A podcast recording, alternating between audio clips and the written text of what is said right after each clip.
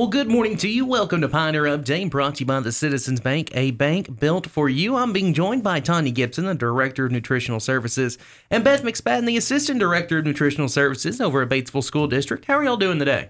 We're doing great. Great.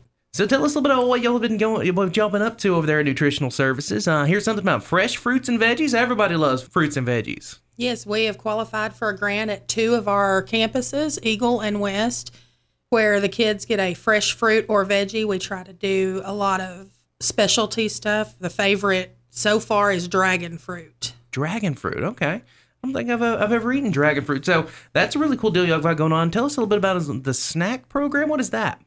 The after school snack program this year we have been, we qualified for K through 12. We've never been able to do the high school um, age kids, so that's really beneficial to our students being able to get that after school snack for all of their clubs and sports and all different activities. Oh, absolutely. That's that's super important, especially you know some kids the only meal they get is there at the school, which is a, a really big deal that y'all are able to provide that for them.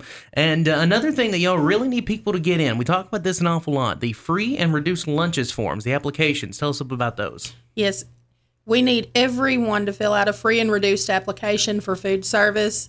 Even if you know you don't qualify, that helps the district get extra funding and special funding. And you never know, you might apply and ha- be able to pay a, a reduced price or get your child's meal for free. Absolutely. You know, that's always just important. It's ne- it never hurts to just fill it out and, and have Right. it there just in case. And uh, y'all are looking for a little bit of help there. If, if y'all need, if there's a, people are interested in working for nutritional services, they can get a hold of y'all. Yes, definitely. We are always hiring. You just have to go to the website called opafjobs.com, fill out an application, and then when it appears on our side, we'll get in contact with you and set up an interview. Absolutely. Well, thank y'all so much for joining us. Hope y'all have a fantastic day. Uh, that's a Pioneer Update brought to you by the Citizens Bank, a bank built for you.